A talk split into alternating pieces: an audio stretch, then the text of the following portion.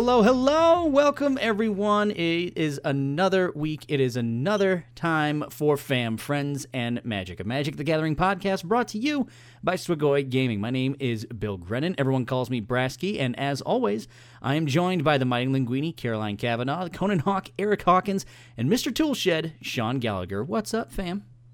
Hello. How you doing? Hello, everyone. Oh, it's, it's it's so great. We're all back together. We're feeling good. Before the podcast, we were discussing groups of animals and had uh, some all-time favorites on that one. Uh, what was everyone's favorite group of animals so far? Eric, let's start with you. What was your faves? Uh, I really like cats, so I'm gonna go with a Kindle of kittens. Yes, Kindle of Kittens. What about everybody else? Uh, I'm gonna take. I'm gonna go first before Caroline because I know she's gonna take it from me. A group of bears is Oh, called a sloth. Yeah, but the group of sloths is called a bed. It's true. it's Everything so much better than yours. I wonder what a group of beds is called. A group. a bear, obviously. Comfy. Yeah, a bear of beds. That's easy. bear of it's a bear of beds. That's all I do. I sleep on a bear of beds. It's fine. I'm what classy. was the squid one? Squid? There was- that one was funny. Yeah, what a was shoal. a squid? That one's not. Yeah, it was a shoal. A shoal. A shoal. Me, shoal of I wear squids. glasses. I'm very cultured, so I prefer a parliament of owls. That's what I. Oh yeah, the what I do. Parliament of Owls is very good. Yes, they're very snooty. They come together and look. They thumb their nose down at people. They go. Hmm, hmm, hmm, but we are certainly not thumbing our noses down at well anything regarding Magic: The Gathering because so much has happened.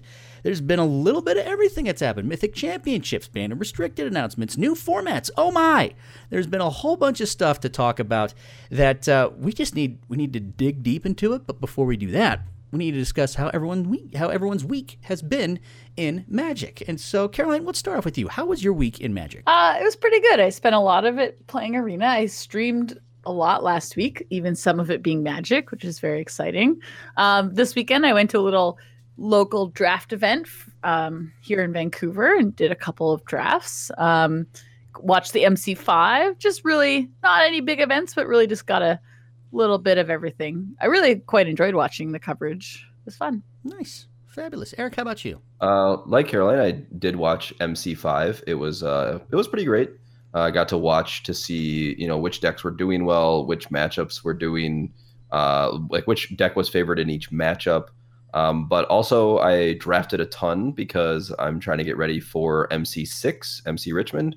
So uh, while I wasn't really sure what was going to go on with Standard, I knew that the draft format would stay the same come MC Richmond. So I did a bunch of drafting. Nice, fabulous. Sean, what about you? Yeah, so I had regionals over the weekend. I played Devoted Druid. It went all right. I mean, I only went 2 2, so that could have gone better, but I decided I'm going to make some deck building cha- changes for Columbus, so I'm pretty excited about that. And then obviously with our announcement, I won't spoil what it is yet, but uh, with the announcement that happened today, I'm pretty exci- pretty excited to talk about it today. Yeah, there's gonna be plenty of things where Sean is just gonna be in the background, just going, "Oh, ooh, ooh, ooh I want to say something. I want to say something," and uh, I'm sure there'll be plenty to talk about in the future. For me, I've just been digging into Planeswalker decks that don't involve Oko, um, which has been uh, an exercise in futility. Which is what what I've learned so far this week is that sometimes you just you just can't fight what the what the best thing is in standard. And well, besides Oko, uh, there was a lot of things that uh, were specifically one thing in particular that was very good in standard, and that was Field of the Dead. Uh, specifically, there was a Golos deck that involved Field of the Dead, and uh, it made a lot of games uninteresting. It made a lot of games very samey. It made control almost non existent. And so, even though there was a banned and restricted announcement earlier in the month of October, they came back and they said, hey, uh, just a heads up, after uh, Mythic Championship 5, we just, we might have an announcement. We'll kind of throw some things out there. And lo and behold, it happened. Field of the Dead is banned. They kind of looked at the Golos deck. They they kind of pointed out a lot of things about Field of the Dead, but it was doing it was doing a lot of different stuff. And then of course they banned Arcum's Astrolabe uh, from Pauper as well. There's a lot of things to look into both of these bannings. And Caroline, I kind of want to start with you of of these bannings in the Throne of Eldraine and the bannings that they had in Pauper. What's your kind of initial reactions to to do they make sense in Pauper? Do they did they make sense that Field of the Dead was banned? What, what's your opinion on that? Uh, so I'd say for standard that field was definitely the most logical choice. It was the you know forty two percent or forty at least 40% of MC5 registered a deck with field in it.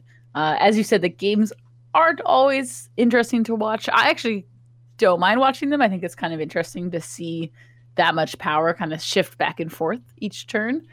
It doesn't, it's not quite the same as a regular matchup where you kind of can snowball. Like there was a lot of switching back and forth between who was winning. So it's pretty interesting. But yeah, I, I can get behind the field ban. I think, unfortunately, this isn't like a, oh, good, we did it. Like, we got rid of like Eldrazi Winter. We can start playing, you know, our format again. I think that that's not quite what this ban did, and I believe it instead unlocked a new menace that will probably take over the format for the next couple weeks. So, um, Oko, our new three mana planeswalker, has been causing some issues. So, I'm excited that Field is gone and the game should, you know, slow or speed up a little bit. That was one of the reasons they said was the games are slower. Uh, but I'm a little nervous about how much Oko will be played and how many moose will be running around. Meese? Moose? Mooses. Moosei. Elks. Moose, elks. Moosei all over the place. Well, Uh, as for Pauper, I think uh, Eric might follow the format a little bit better than I, but I know that last time we we did talk about um, Astrolabe and how it is it has kind of disrupted the format a lot. So it was good to see them take the chance. You know, this was sort of an emergency in quotations banning for standard, but they're like, eh, while we're at it, Pauper, here you go. that's a good point. Er- I mean, Eric, what's your thoughts on the on the Pauper banning?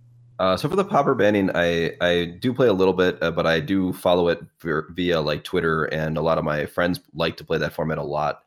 Um, and one of the things they did bring up was Astrolabe is basically in every single deck. Uh, there's multiple ways to abuse it, whether it be like something like Glint Hawk or Kor Skyfisher, um, and just like returning it back to your hand or blinking it from the battlefield. But one of the other cards that they brought up a lot was the card Ephemerate. So I'm like surprised not to see Ephemerate in there, but I'm I'm sure they'll keep an eye on that card as well.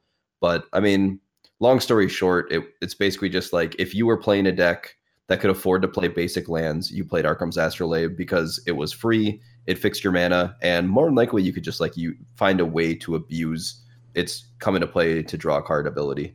Yeah, it seems to be like oftentimes that's kind of uh, what can get the Banehammer thrown at you is when is when things do something really too well to the point where it doesn't make sense if you have any deck that shouldn't be playing that card in some way, shape, or form.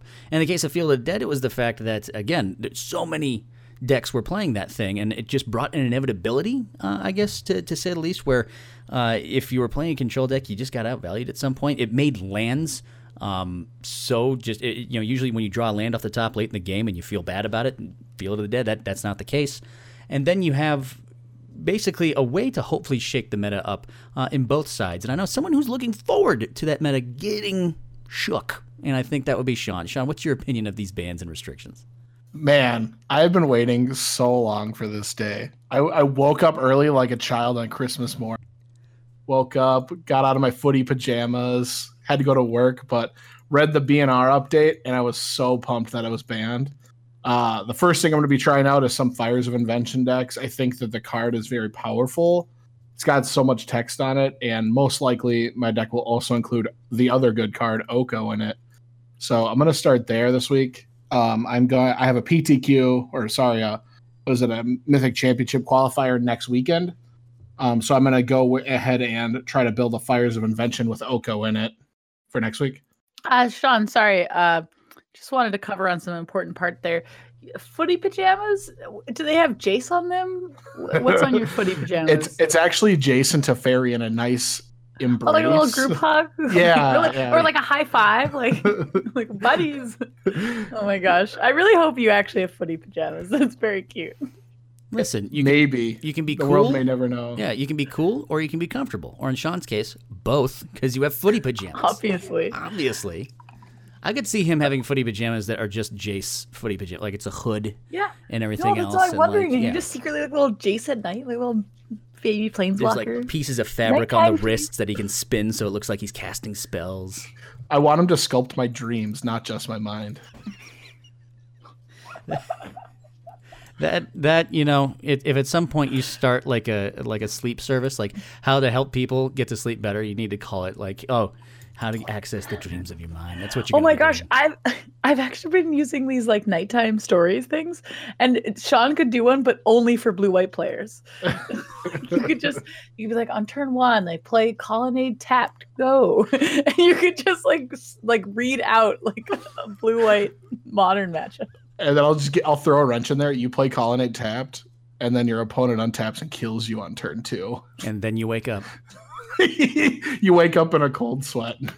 That's awesome. Uh, you know, uh, to kind of continue on the conversation just a little bit, would be uh, Caroline. You kind of talked about Eldrazi Winter and uh, the worries of of what the format becomes of that.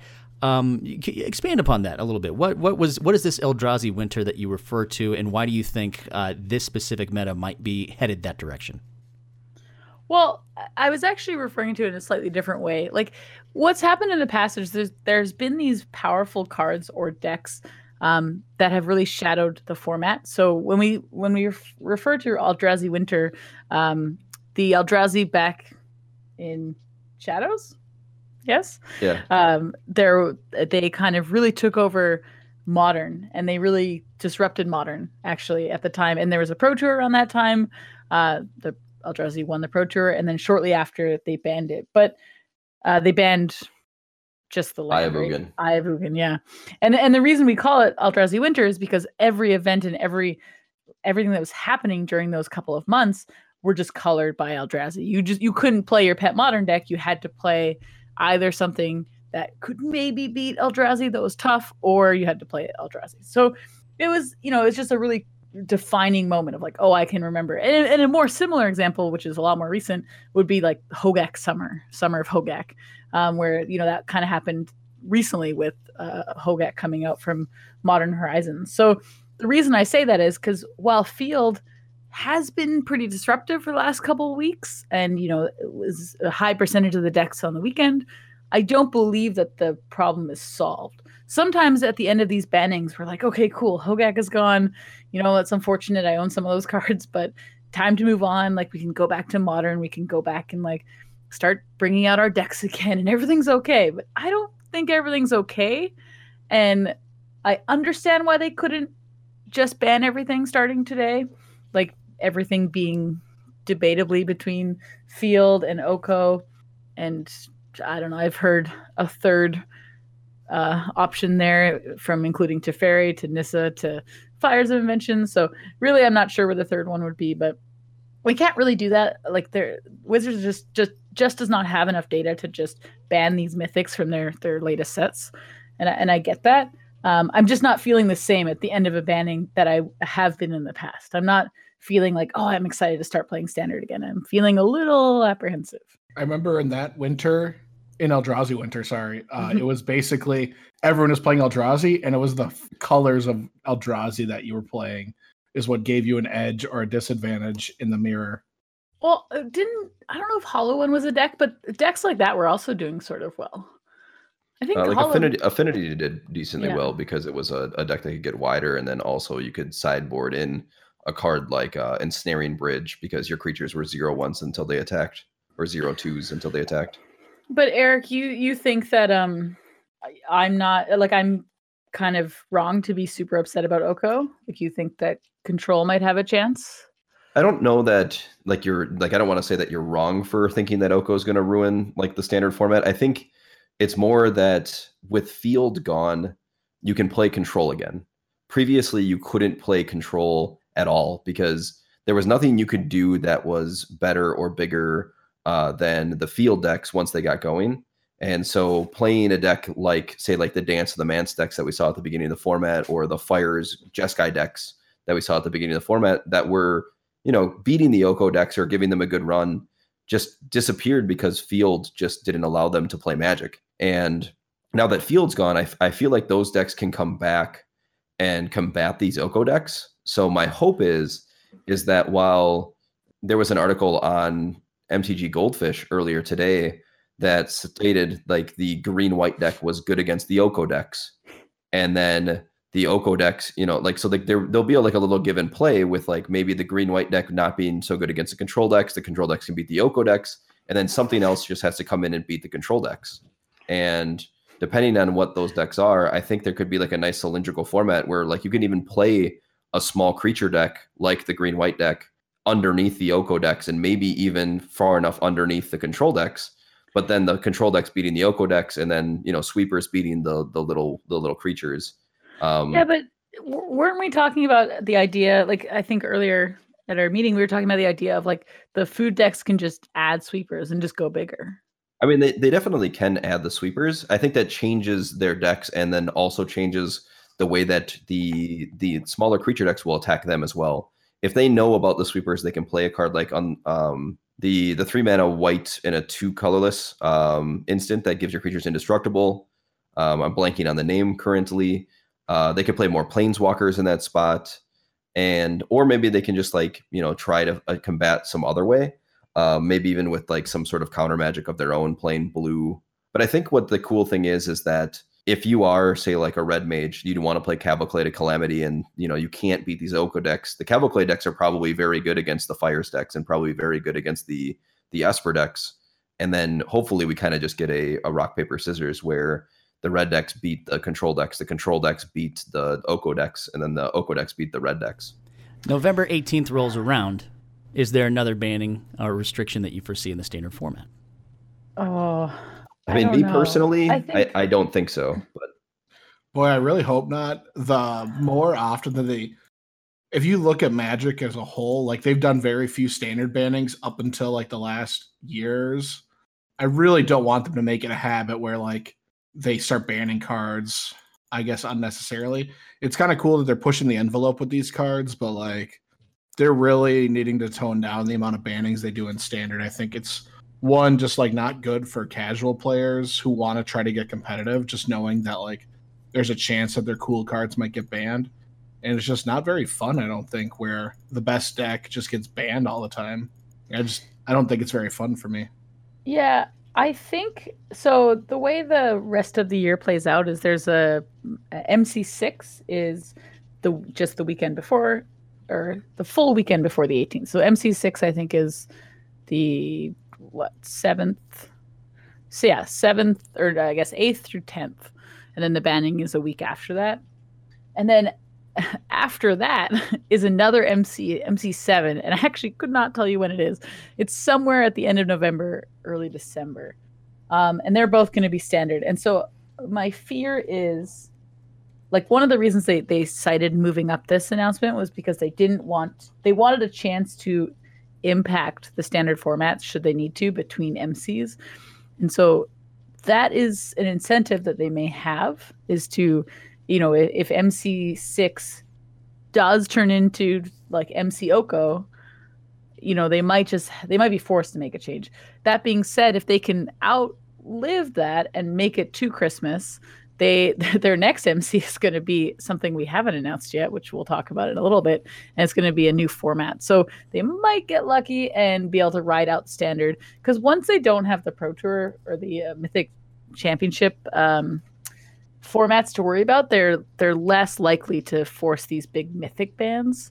Um, they usually only do those when they really have to for the Pro Tours. So we'll we'll see. We'll we'll see how it goes. I Erica, I'm really curious. Um, I know you're talking about like the the decks that can go under Oko, but I've just been thinking a lot about six loyalty. That's just been in my head just for this whole conversation because I was thinking, I like I've played a lot of aggro, and I'm thinking about decks like you know I uh, my my control or my like mid-range opponent would play a planeswalker and I would have the choice of like do I keep attacking their life total? Do I try and kill the planeswalker?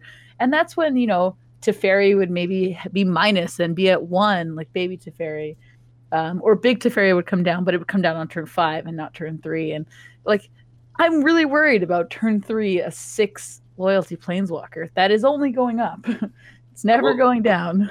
I will say that that is one of my least favorite parts of that card because it makes me feel like they did that on purpose.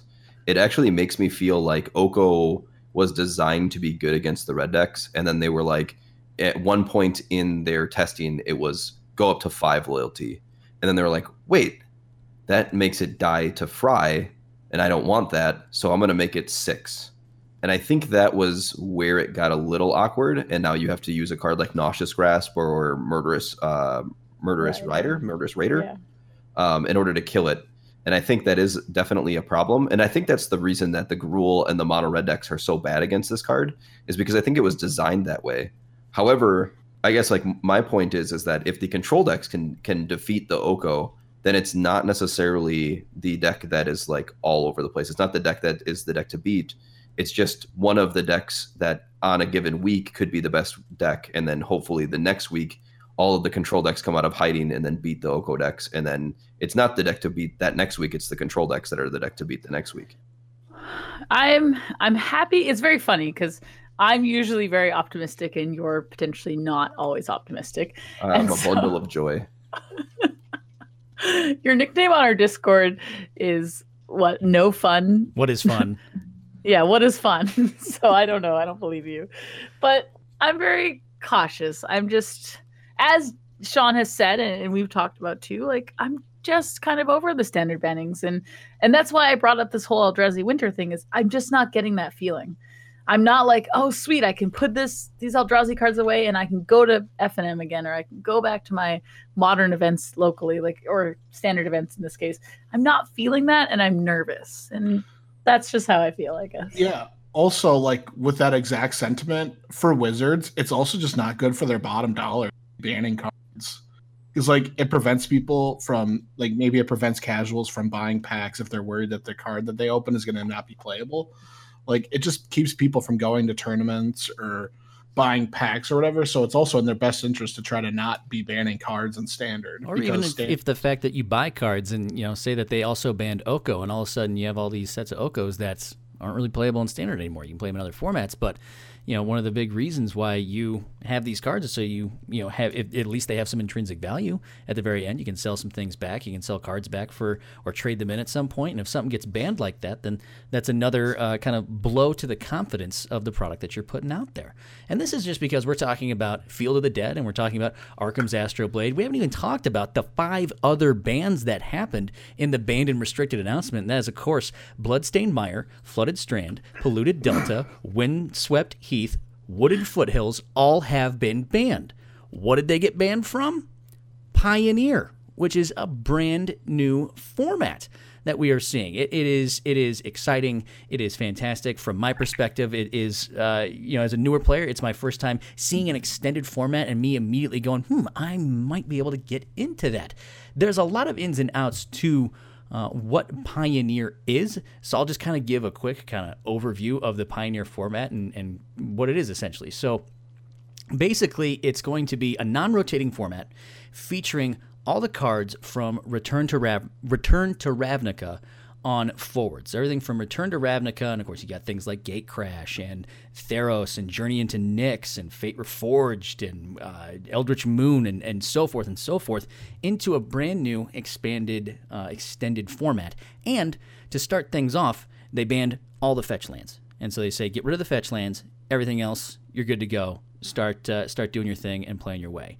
Um, the first person, as we discussed, who might have been uh, super giddy, like they were, uh, they, they you know they're wearing their footy pajamas, their inner Jace was showing. Uh, they felt like a parliament of owls hooting into the night because a new format has arrived. Sean, what, give us your thoughts on Pioneer as a format. What you're excited about, and and your you, what you want to do when you play your your first Pioneer match. All right. So, kind of what you're saying is basically any set from the last five or six years is going to be legal in this format. So, thinking back, how I'm going to start looking at this format is what decks dominated standard. And the first ones that come to mind are like Emrakul the Promised End, Felidar Guardian, uh, Thoughtseize. So, I would probably start want to start with a deck that starts with those. But against my better judgment, I'm going to be casting Sphinx's Revelation for sure. Wait, that deck definitely dominated the format. How did you not start there? Blue white was obscene during that time. It was good, but like, okay, it was the second best deck in that format. mono black. Yeah, I think best? Mono Black was still better, right? You got to play Uh, Thoughtseize. Not, Um, not when the deck was like Thoughtseize didn't come out till are you, you're talking about Ivan Floch's uh, Pro Tour win? Yeah, Well, yeah, I yeah, guess I guess it was around the same time. I guess you're right. Yeah, so Well, they just they switched to Esper, didn't they? Just play Botsies. well, like there were oh Caroline, bless your heart. there were versions of Blue White that yeah also splashed for Thoughtseize at one point, but the true the true Greg Oranges never added black to their deck. Oh shoot! I didn't realize I opened like a, I don't know, some sort of like internal debate of whether or not to add black. Sorry, on I Twitter was today, casting Domri Rade, so Yeah. and on Twitter today, Greg Orange had a tweet, and he doesn't tweet very often, and he said something along the lines of "Blue White is definitely the deck to beat in Pioneer," and I got pretty excited.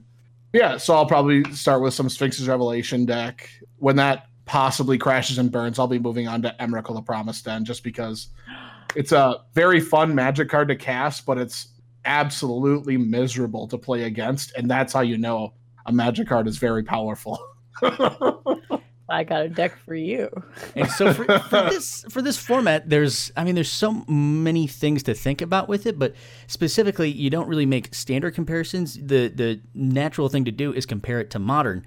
And so when you think about what's not available to you into this format, there's a lot of things that you might want to be doing. There's a lot of there's a lot of avenues to go. And, and Caroline, what's your opinion on on the Pioneer formats and and you know what are you excited about? Is there something you want to play? Is there something you're excited is gone? uh, that you like you wouldn't play in modern. You can't play uh, in the Pioneer format. What is what's your thoughts? Well, I don't think my thoughts are going to be very helpful, but um, for for one, I, I unfortunately am not a big brewer, so I am excited for everyone else to have some fun. Uh, and then I'll just sit on MTG Goldfish and I'll hit that refresh button and let me know when I can net deck. Um, but but actually, I think it's going to be very interesting. I don't believe in anything in the last couple years have we had access to a brand new format that's ins- instantly going to be a competitive format. Um, so I am very excited to see how people do. That being said, I will not likely be using my brewing abilities, but I will be using my stealing other people ideas ability. And I already on Twitter I saw a deck uh, that Emma Handy tweeted out, uh, part of a big de- deck dump that she did on stream, and I've been calling this deck Tron. And I don't know if you know me too well, but I'm a big Tron player in modern.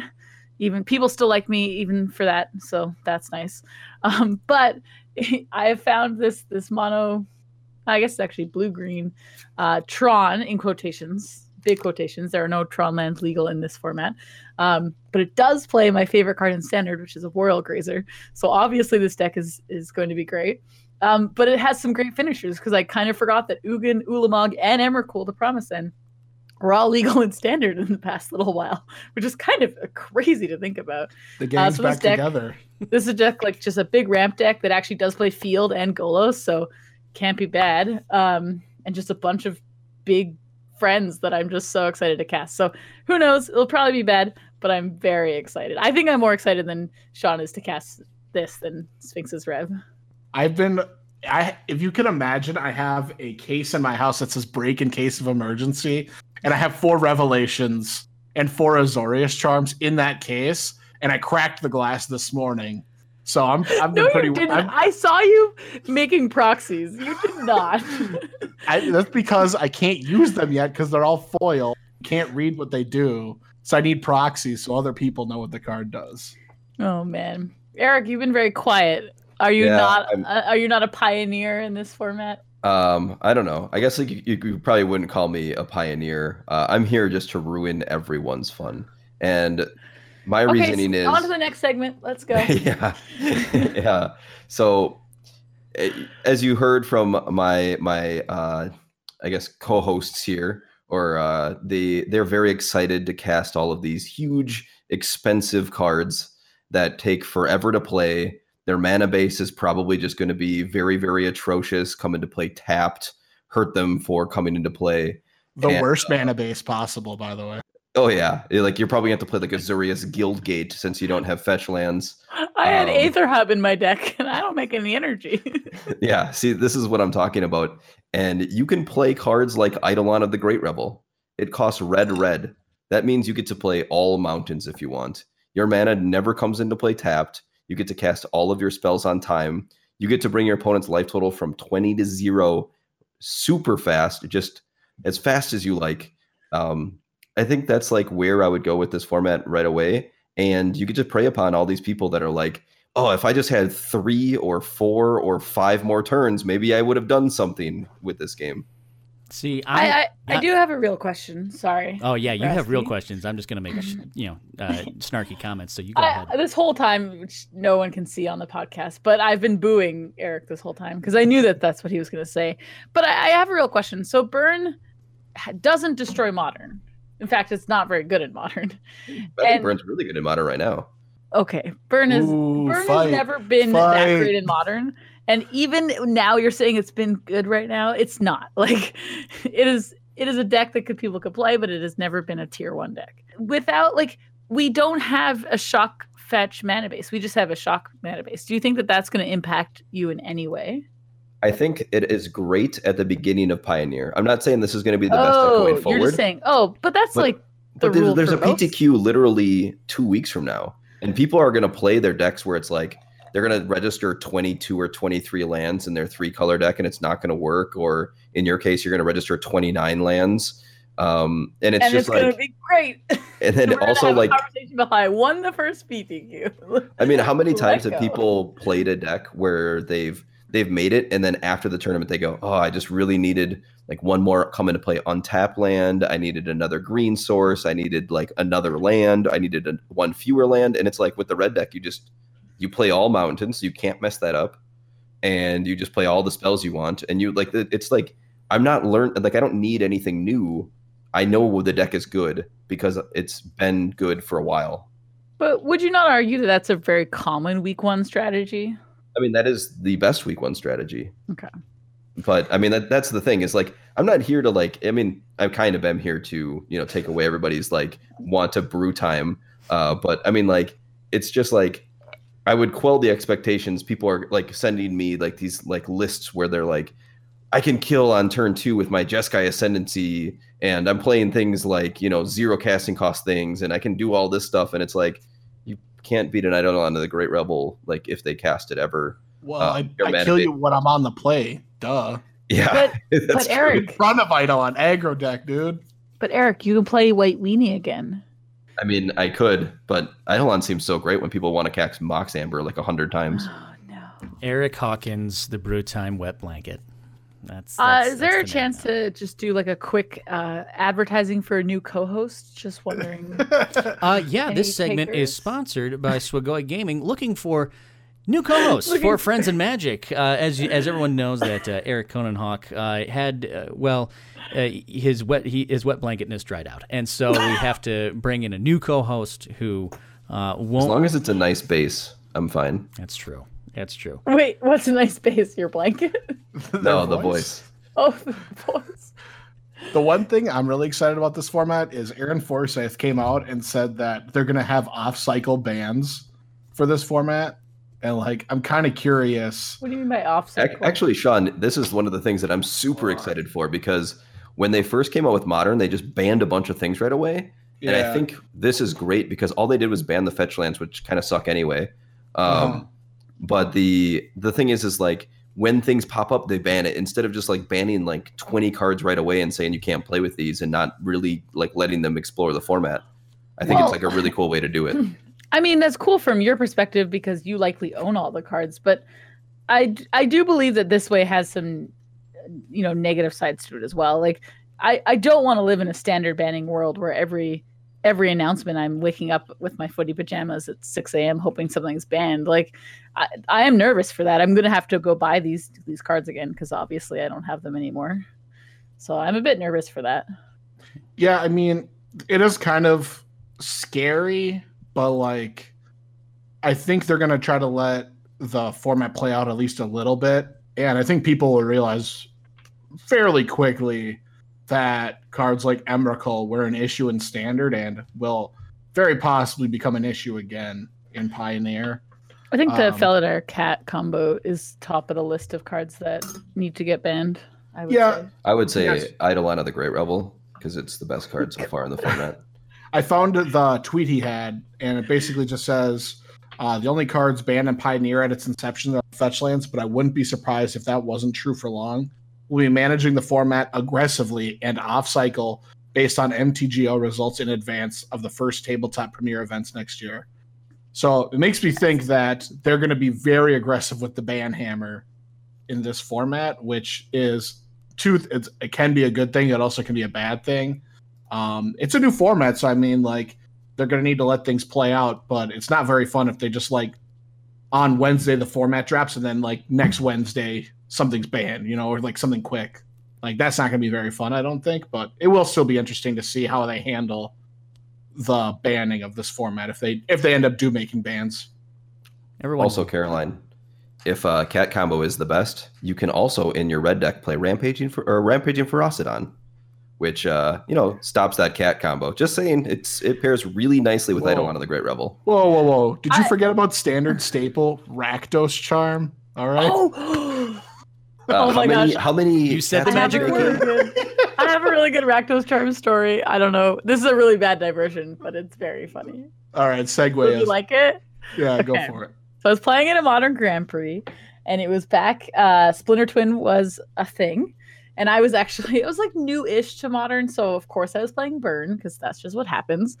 Uh, and it was a local Grand Prix, and I lo- I I drew round one against Soul Sisters, which I thought was impressive because I didn't lose, so that's fine. Uh, I lost round two, and I won round three, and or I uh, yeah whatever whatever it was, I was in round you know five or six of day one, and and I had basically an elimination bracket. So any any loss and I wouldn't make day two. But at that point, I had kept winning throughout the the weekend or throughout the day. So I get to this this round and I play against Splinter Twin. And before the tournament had started, again, not a brewer, and especially wasn't a brewer back then. And someone told me about this card, Rakdos Charm. And so I had a black splash at the time, and, and I had it in my sideboard, and I was told when to bring it in. You know, it's for Splinter Twin. They make a bunch of uh, uh, things. Uh, what do they make? Pestermites and deceiver Pestermites and yeah, deceiver exarchs. And then I would get them, and they would take all this damage. Or when they attack, they lose life or something. Or how does it work? They lose a life for each creature they control.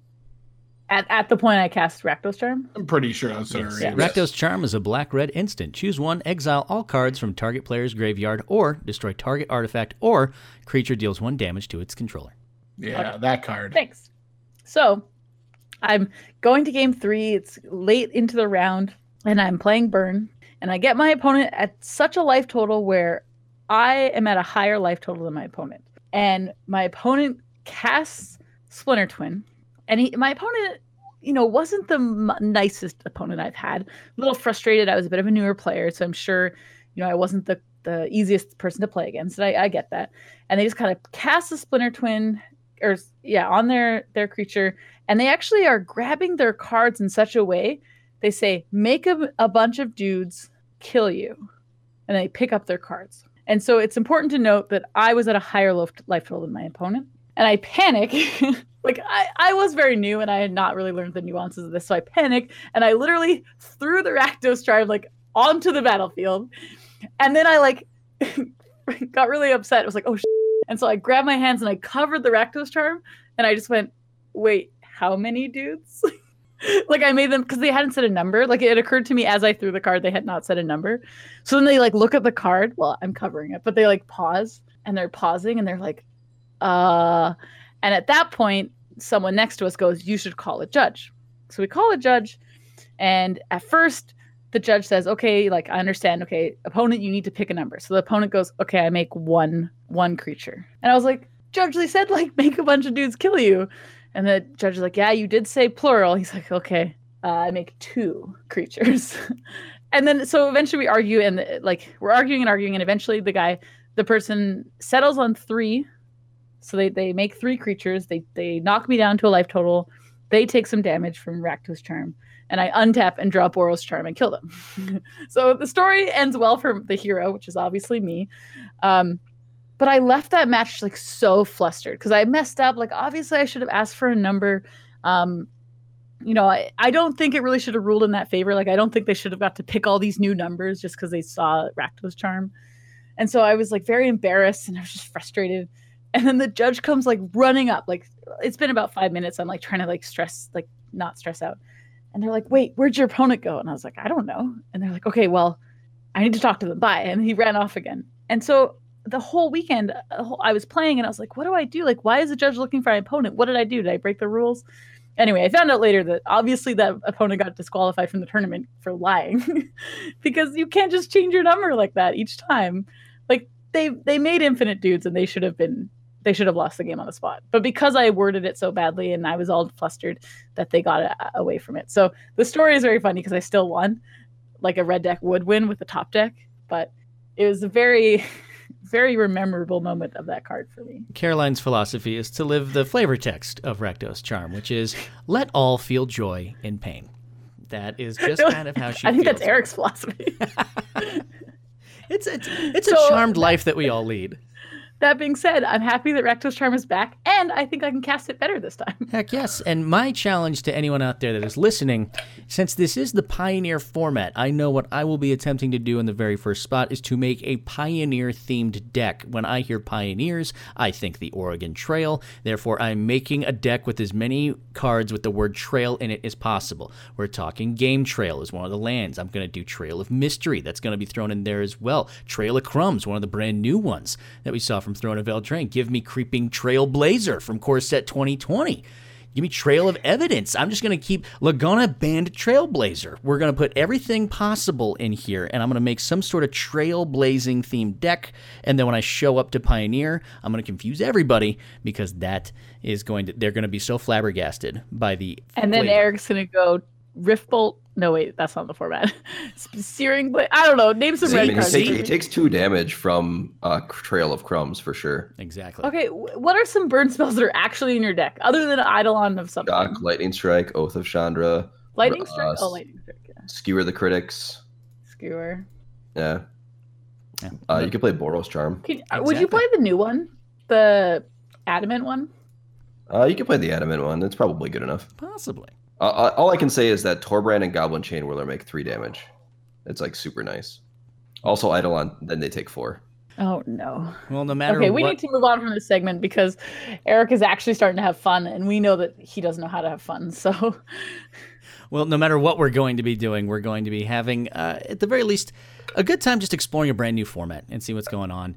And uh, I'm sure no matter what we do in the Pioneer format, there's going to be plenty of us who, um, well, screw up. And we're going to punt the game away. And that is why we move over to uh, what is my favorite segment of this entire podcast, which is the punt of the week, uh, where we talk about, you know, our biggest mistake, our biggest ineptitude over the past week or so. And uh, this time it comes from, well, maybe the least likely among us to make a gigantic punt, and that would be Conan Hawk, Eric Hawkins. What was your what was your punt that you had recently? So my punt uh, came in a booster draft. Uh, I had booster drafted a really cool green white aggressive deck with uh, uh, what is it the the two one equipment that it attaches to non humans and just like very very cool aggressive deck. Um, but my first pick in this draft was actually Return of the Wild Speaker. Um, so Return of the Wild Speaker, you can choose one of the modes of drawing cards equal to the creature with the uh, the non-human creature with the biggest power, or you can give all of your non-human creatures plus two plus two uh, and instant speed for a green and four colorless. Um, and basically, what had happened is is me and my opponent are playing this really back and forth game of just attacking, blocking, trading off creatures, trading off cards, and my opponent then plays a card called Crackling, or is it Kraken Bridge Troll? I, I can't. It's a five mana black black three eight eight with haste and uh, trample. And the big thing is, is that it gives you three goats that are zero ones, so they are non-humans. And you have the option to tap the troll if you want to sacrifice one of these goats or another creature that you control. And your opponent would then draws or draws a card, it becomes tapped, and they gain three life. So it was a pretty simple decision in my in, at first for me. My opponent had uh, played that card and also had a two one life linker, and I was at uh, ten life, so the attack is lethal. Um, and I just go, okay, I'll just sacrifice one of these goats. It's pretty easy. You attack me, uh, I don't die, right? The problem was is that I can block with one of the goats, not let my opponent gain the extra three life from the troll, and go to one. And the the thing I wasn't thinking about was my first pick, and that was um, Return of the Wild Speaker. And lo and behold, I draw Return of the Wild Speaker, and I end up exactly three damage short of killing my opponent, uh, which is where he got the life from the troll.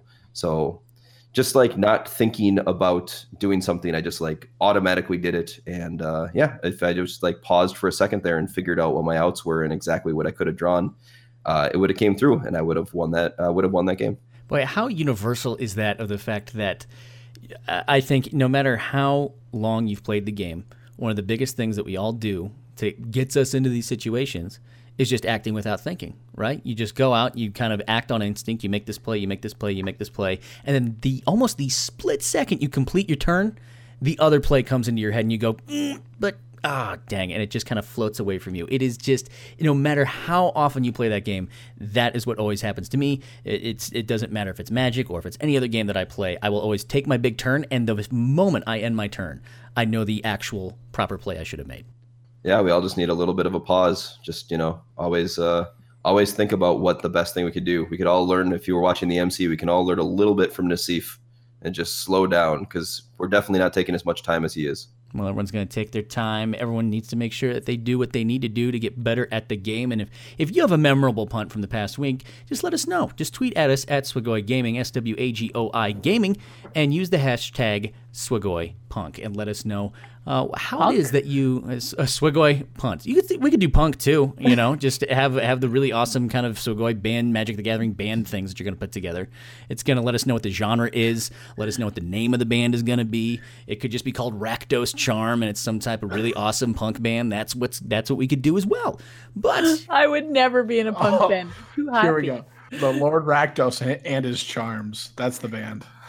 Would Eric be in a punk band? I, I think I would have been in a punk band in my my youth.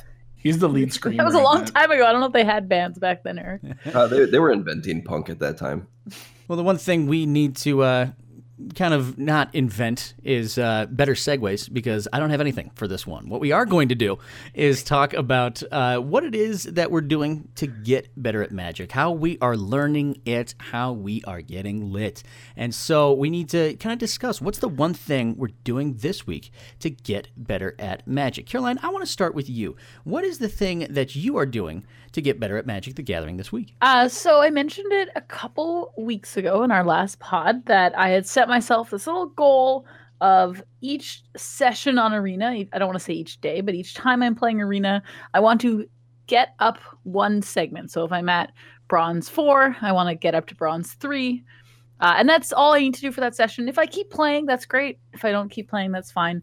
And my goal has just been each time I open Arena, I would like to leave uh, one segment higher than I was. That being said, if I ever D rank in this session, then I would just try to get back up to where I was. I never try to go like if I was at, you know, uh, silver one and I fall back down somehow to silver three, I don't like spend all night trying to get back to silver one. I always just have one ladder step ahead. And that being said, for the past two weeks, I've been doing that and it's been very helpful. I've been way less stressed. As, as much as I love Arena and I love Magic, um, the actual playing, you know, hours at a time trying to get to Mythic has been actually pretty bad, just mental health wise. Like it's, you know, some sessions, sometimes you finish a, you know, a couple hours of playing and you haven't moved anywhere and you're just feeling very defeated. And so I was getting quite frustrated. So this has actually helped. I felt way more positive about Arena and Magic in general. Um, and I started this at when we were last talking. I was at you know the very beginning at bronze four. I had not played very much constructed ladder. I'm currently sitting at plat two, which is like kind of great, but kind of bad because there isn't actually that much time left. I need about nine more days to try and get into mythic. Um, I would like to get into mythic, so, so, then when you're when it rotates, you pushes you back down to plat instead of down to silver. Um, so I'm you know still trying my strategy. I'm not guaranteeing it's going to work, but it has helped me particularly. And this is about how I'm learning to get better magic. And so I've played a lot more magic on Arena than I have ever had outside of this month. So, so far things are working the way I had thought they might. So that's been good. Nice. You know, for me, I've been looking at playing styles of decks that I don't normally play. I'm very much, I'm just drawn to control type decks. I'm drawn to combo type decks. I love, uh, you know, making people discard and messing with with my opponent's hands in some way, shape, or form, or screwing up what's in their deck and making them shuffle stuff that they don't want to in there. And so this time around, I just sat down and said, you know what, I'm going to find all the different types of aggro decks that are out there, and I'm going to find, and I'm going to sit down, I'm going to learn to play aggro. I'm going to sit down and force myself, you know, force quote unquote, uh, to play a style of deck that I'm not used to, that I don't particularly am drawn to, that I don't like. And uh, it's been enlightening just to kind of having to retrain my brain for the normal things. Uh, you don't normally look at the, the way in which you kind of approach win conditions and the way in which you analyze board states. Uh, it's it's been fun for me to retrain my mind in a way that doesn't naturally come to me, and I've had a super blast with that. Eric, what about you? Uh, for those that know me, I play basically only Magic. I don't really do much else. So the way that I I've been working because I'm I'm working towards MC6 is uh, I just play Magic, like just a ton a ton of Magic. Um, I, I I would like it if I had something like Caroline, where I'm I'm working towards a goal. Uh, but really, my goal is to learn uh, as much of this limited format as humanly possible um, and it consume as much about this standard format. Unfortunately, we did just have the change, so we we don't actually get to see that on stream um, until Thursday, so the 24th. So there'll be a couple of days where I'm just watching some stuff that might have Field of the Dead, which is a little awkward, or might have cards that have Field of the Dead in them. So, uh, or like have that in mind, I should say. So unfortunately, the watching and the playing standard isn't going to be as big right now. But that's basically just what I've been doing is just watching and playing as much Magic as humanly possible for myself. And what about our wee pioneer over there, Sean? What what are you doing? What are you doing What you, to get better at Magic this week? so, I always go to Tuesday nights. We have a local testing session at a game shop by my house. Um, so today and yeah, even yesterday before the banning, we were just theoretically were like, if Golos gets banned or feel that gets banned, what are we playing in standard? So I'm going to be traveling there tomorrow to play some standard, and we're actually going to be putting Pioneer decks together because I'm very excited about that format. Um, so I'll be playing uh, uh, multiple hours of Magic tomorrow, and just talking with people who I don't normally associate with. I'm um, just hearing their opinions on both standard and um, Pioneer has been really exciting for me just because like I love talking to people. So hearing everyone's opinions is really always fun. Yeah, it's exciting times. There's new, uh, there's renewed formats. There's brand new formats. There's bannings and restrictions. There's more events coming up on the horizons. There's lots of things to look forward to. And uh, to kind of go over those events real quick, Caroline, what are the things that we have coming up in the world of magic? Great question. Um, the Googles told me. no, I'm kidding. Um, I didn't do too much research like on faraway events, but the things I've been looking at are GP Phoenix, which is October 25th to 27th, which conveniently is this weekend. I will be attending GP Phoenix, uh, and since we have an amazing group of like four of us that listen to this podcast, you should come say hi to us slash me, just me. Um, I'll be at GP Phoenix. Uh, this weekend is also the Arena MCQ. I don't know if anyone anyone here playing in that event this weekend. Negatory from the people shaking their heads on an auditory podcast. Um, so we won't have anyone participating in that, but it's a cool event. I hopefully will hear more about my my attempts at Mythic slash top one top twelve hundred actually this month. Um, hopefully, I will get to participate in one in the future. Uh, and then the there'll be a week off just after Halloween. Um, there's some PTQs or no, I guess they are PTQs for I think Eric, you said there's one in your neighborhood in yep, a couple weeks. Sean. Me and Sean both will be there. Awesome. And then there's also, I think you guys mentioned it already, but the Pioneer Moto PTQ is that week. That's the week of November 2nd and 3rd. Um, so that's kind of interesting. And then as far as I went was the the following weekend, which we'd already really talked about, was uh, MC6 Mythic Championship Six, uh, which will be in Richmond, Virginia. Exciting on November eighth to tenth, and I will also be there. So basically, this was a segment of where you can come and see Caroline because I'm great. Um, but I'll also be there at MC6. Uh, and then, yeah, I'm, I'm pretty excited that the next couple events that I have, I haven't played a lot of event like Magic this month and in September either. So I'm pretty excited to do some more Grand Prix. I haven't really talked about it too much because we've most of our segments have been about arena or standard or modern. Um, but I love the other half of Magic. So it's called Magic the Gathering. It's because the gathering is actually the best part. And so I love hanging out with people, meeting friends, um, just Grand Prix and Pro Tours, and just all of these events just hold special, such a special place in my heart. Uh, specifically, not playing the Magic part. so I am very excited. Uh, not everyone shares that, and that's okay. But I'm very excited for the next couple events. That's what we're going to Oh, I- rename this section. We're just going to sit there and call it "Where's Caroline going to be?" instead of Where "What's in the wow, happening world with that is Magic?" Caroline? That's actually a pretty good segment. Where in the world is Caroline? Uh, Eric will also be at MC6. I'm very excited. I'm specifically going because it's Eric's first pro tour. It's the only reason that I'm going. No other reasons in any way. I'm yeah, there you to definitely cheer don't on. want to be just hanging out with your friends, having a great time. I hope to see you in the feature match area. That'd be fun. While you're there, can you That'd get my Veil of Summer signed a couple more times? I don't care I- who signs them now. I but have get them. I have to get them back to you. Yeah, just get them signed while you're at the MC a couple more You can times. get, Just, like, just by uh, anyone. I'll get Eric yeah. to sign them. I'll give you my signature. That's fine. I just need them signed. I don't care who signs them anymore. Well, if you're going to be at those events, you can come find anybody uh, from the Swagoi team that's going to be down at all these just spots. find just anyone. find anyone. like, "Hey." Just sit up there like, "Hey, you, you're at this event. We are friends now." And uh, specifically, if you listen to this podcast, which, as Caroline discussed, is tens of people. Who are we kidding? Ones of people right now listening to this wonderful podcast. It will get better because guess what? We're on iTunes now. Woo! You can find us on iTunes all the time. It's going to be a fun time. Uh, but we hope to see you at any of these upcoming events that are going to be happening there. There's going to be so much to do, so much to talk about, and at the very least, just hang out, have a good time, have some fun. I've had fun tonight. I think everyone else has had a good time. Even Eric has had some fun tonight. It's it's a it's a legendary cast tonight. It's been a lot of fun. You can you can tell by the big frown on his face that he's had a great time tonight.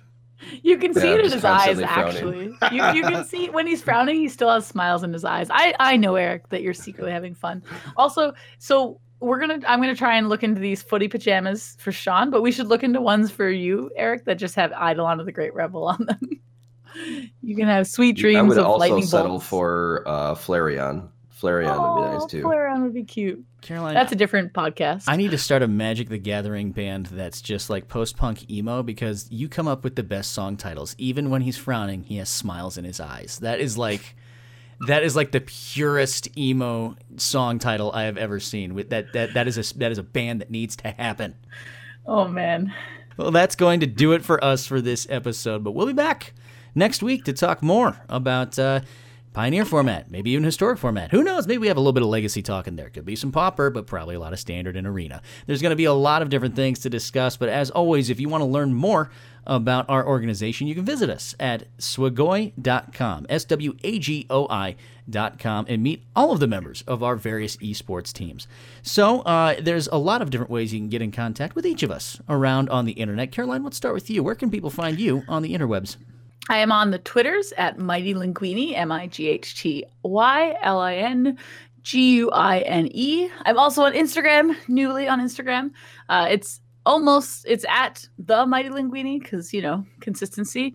Um, and I'm also on Twitch at twitch.tv slash the Mighty Linguine.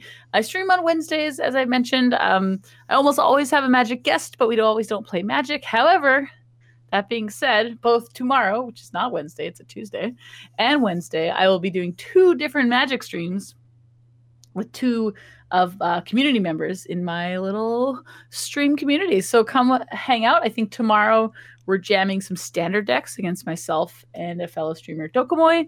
We're going to be, you know, giving the new uh, meta a try, so no field decks allowed. Uh, and then on Wednesday, I'm streaming Magic, but I don't know what we're playing. But you can come find out on Wednesday at twitch.tv slash magic. Nope, slash the Mighty Linguine. Wrong You, you are on the Magic. You are the Magic Twitch channel. It's just you. One day, one day. Eric, what about you? Uh, you can find me on Twitter at Conan Hawk, also on Instagram at Conan Hawk. Uh, and Monday through Friday, I stream on Twitch as long as my travel plans allow it. Uh, that's twitch.tv slash Conan Hawk. Conan Hawk is spelled C O N A N H A W K. And Sean, how about you? Uh, yeah. So I'm not as cool as these other two. So you can just find me on Twitter at Mr. Toolshed and on Facebook. Even though he has smiles on his face, he has frowns on his eyes. That's Sean. That's that's the even worse one. It's a frown on my heart too. Oh, even Yes, more emo. because he's I thought. casted. He's casted too many Teferis. He's not allowed to be happy. No more. No more. I'm done. Takes a piece of your soul every time. every single time. Well, we hope that uh, we, we've left we've left a piece of our soul to you, the listener, and we hope that you stick with us going forward here at FAM Friends and Magic. And uh, that's going to do it for us. My name is Brasky. You can find me on Twitch and Twitter at Brasky1142, and you can find all of us next week at Friends and Magic. So for uh, everyone else here on the Swagoi family, we'll see you all next time. Bye, everybody. Bye. Bye.